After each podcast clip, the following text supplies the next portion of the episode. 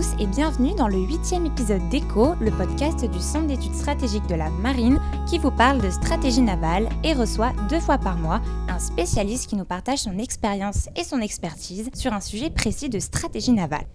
Alors aujourd'hui, nous sommes une fois de plus au sein de la base navale de Toulon et nous aurons le privilège d'échanger avec le contre-amiral Christophe Cluzel, commandant adjoint de la force aéromaritime de réaction rapide. Bonjour et bienvenue amiral, merci de nous recevoir parmi vous. Oui, bonjour à tous.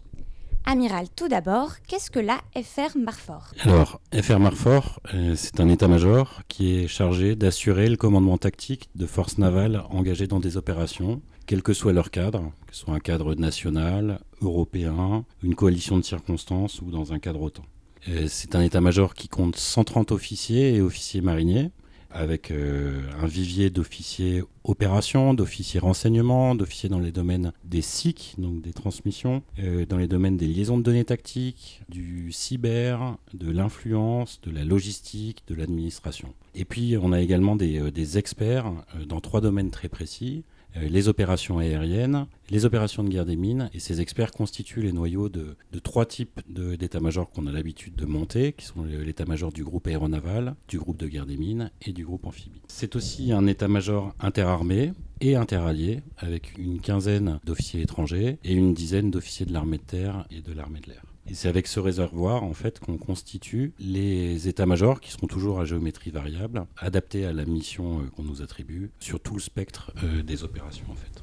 FR Marfort, c'est également, et je terminerai par ça, un état-major qui est qualifié par euh, l'OTAN pour pouvoir assumer une fois tous les cinq ans, et c'est le cas en ce moment, pour une durée d'un an, le commandement de la composante maritime de la force de réaction rapide de l'OTAN, qu'on appelle la NRF. Et donc quand vous entendez parler de FR Marfort, souvent vous pouvez entendre le HRF, parce que dans le jargon OTAN, ce type d'état-major, c'est ce qu'on appelle un High Readiness Force Maritime Headquarter, donc un, un état-major maritime euh, de la réaction rapide.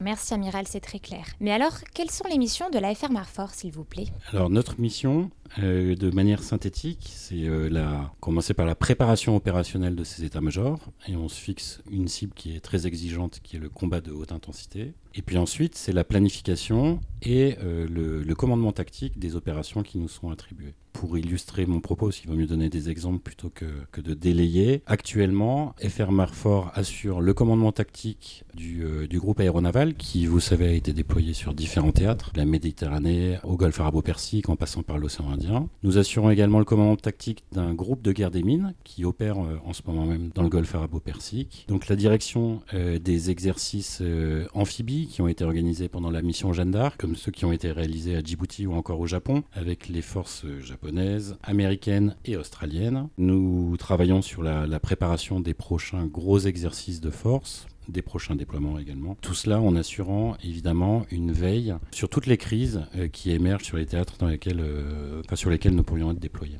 Merci Amiral. Une autre question, existe-t-il d'autres commandements de ce type en Europe? Oui, oui. Donc ce sont euh, les états-majors qui forment ce qu'on appelle la structure de force de l'OTAN. Ce sont des états-majors nationaux qui renforcent la structure de commandement de l'OTAN. Il y en a euh, dans chaque domaine, que ce soit terre, mer, opération spéciale, NRBC. Dans le domaine maritime, aujourd'hui, il y en a cinq. Donc en plus de FR Marfort, un état-major qui est formé par l'OTAN, qui est très américain, un état-major britannique, un état-major espagnol et un état-major italien. Et il y a bien entendu d'autres nations qui aspirent à obtenir ce niveau de, certification, ce qui est bien compréhensible puisque ça tire euh, tous nos états-majors vers le haut. Et à quel type d'opération, notamment de l'OTAN et de l'Union européenne, êtes-vous amené à participer? Bien en fait à toutes les opérations auxquelles euh, la France décide à la fois euh, de participer et d'assumer des responsabilités de commandement. Donc ça peut être des, opérations euh, de basse comme de haute intensité et si une crise importante devait justifier dans les mois qui viennent l'activation de la force de réaction rapide de l'OTAN, FR Marfort assurait le commandement de sa composante maritime. Pour vous donner quelques exemples, depuis euh, sa création, euh, FR Marfort a assuré le commandement tactique euh, ou voire même ce qu'on appelle opératif, donc un commandement interarmé, d'opérations dans différents cadres. dans le cadre de l'OTAN, je peux citer par exemple le commandement du groupe aéronaval, puis d'un groupe naval aéromobile pendant l'opération Unified Protector, donc au large de la Libye. dans le cadre européen, FR Marfort a plusieurs reprises assuré le commandement tactique de l'opération Atalanta.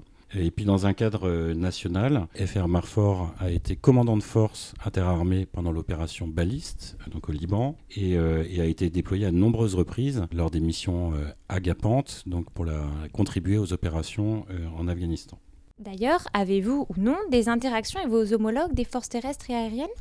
Elles sont très régulières, oui, pour pas dire permanentes, euh, et ça pour de, nombreuses raisons. Parce que euh, d'abord, nous nous préparons ensemble au combat interarmé. La majeure partie des opérations aujourd'hui sont interarmées. Euh, certaines le sont nativement, comme l'amphibie, mais notre combat au Levant est par nature aujourd'hui interarmé, par exemple. Euh, parce que nous, avons aussi de nombreuses problématiques communes euh, qui peuvent être liées soit à une communauté matérielle, soit à un système commun, euh, soit lorsque l'on se place dans des, dans des domaines qui nous touchent tous, comme le sont les SIC, les liaisons de données tactiques, le cyber ou l'influence. Eh bien, merci, merci beaucoup, Amiral, pour avoir pris le temps de répondre à nos questions. Et merci à vous qui nous écoutez pour votre attention. Le podcast Echo est d'ailleurs de plus en plus écouté sur les différentes plateformes de streaming grâce à vos notes et commentaires. Alors, un grand merci pour votre contribution. Et je vous dis à très bientôt pour un prochain épisode.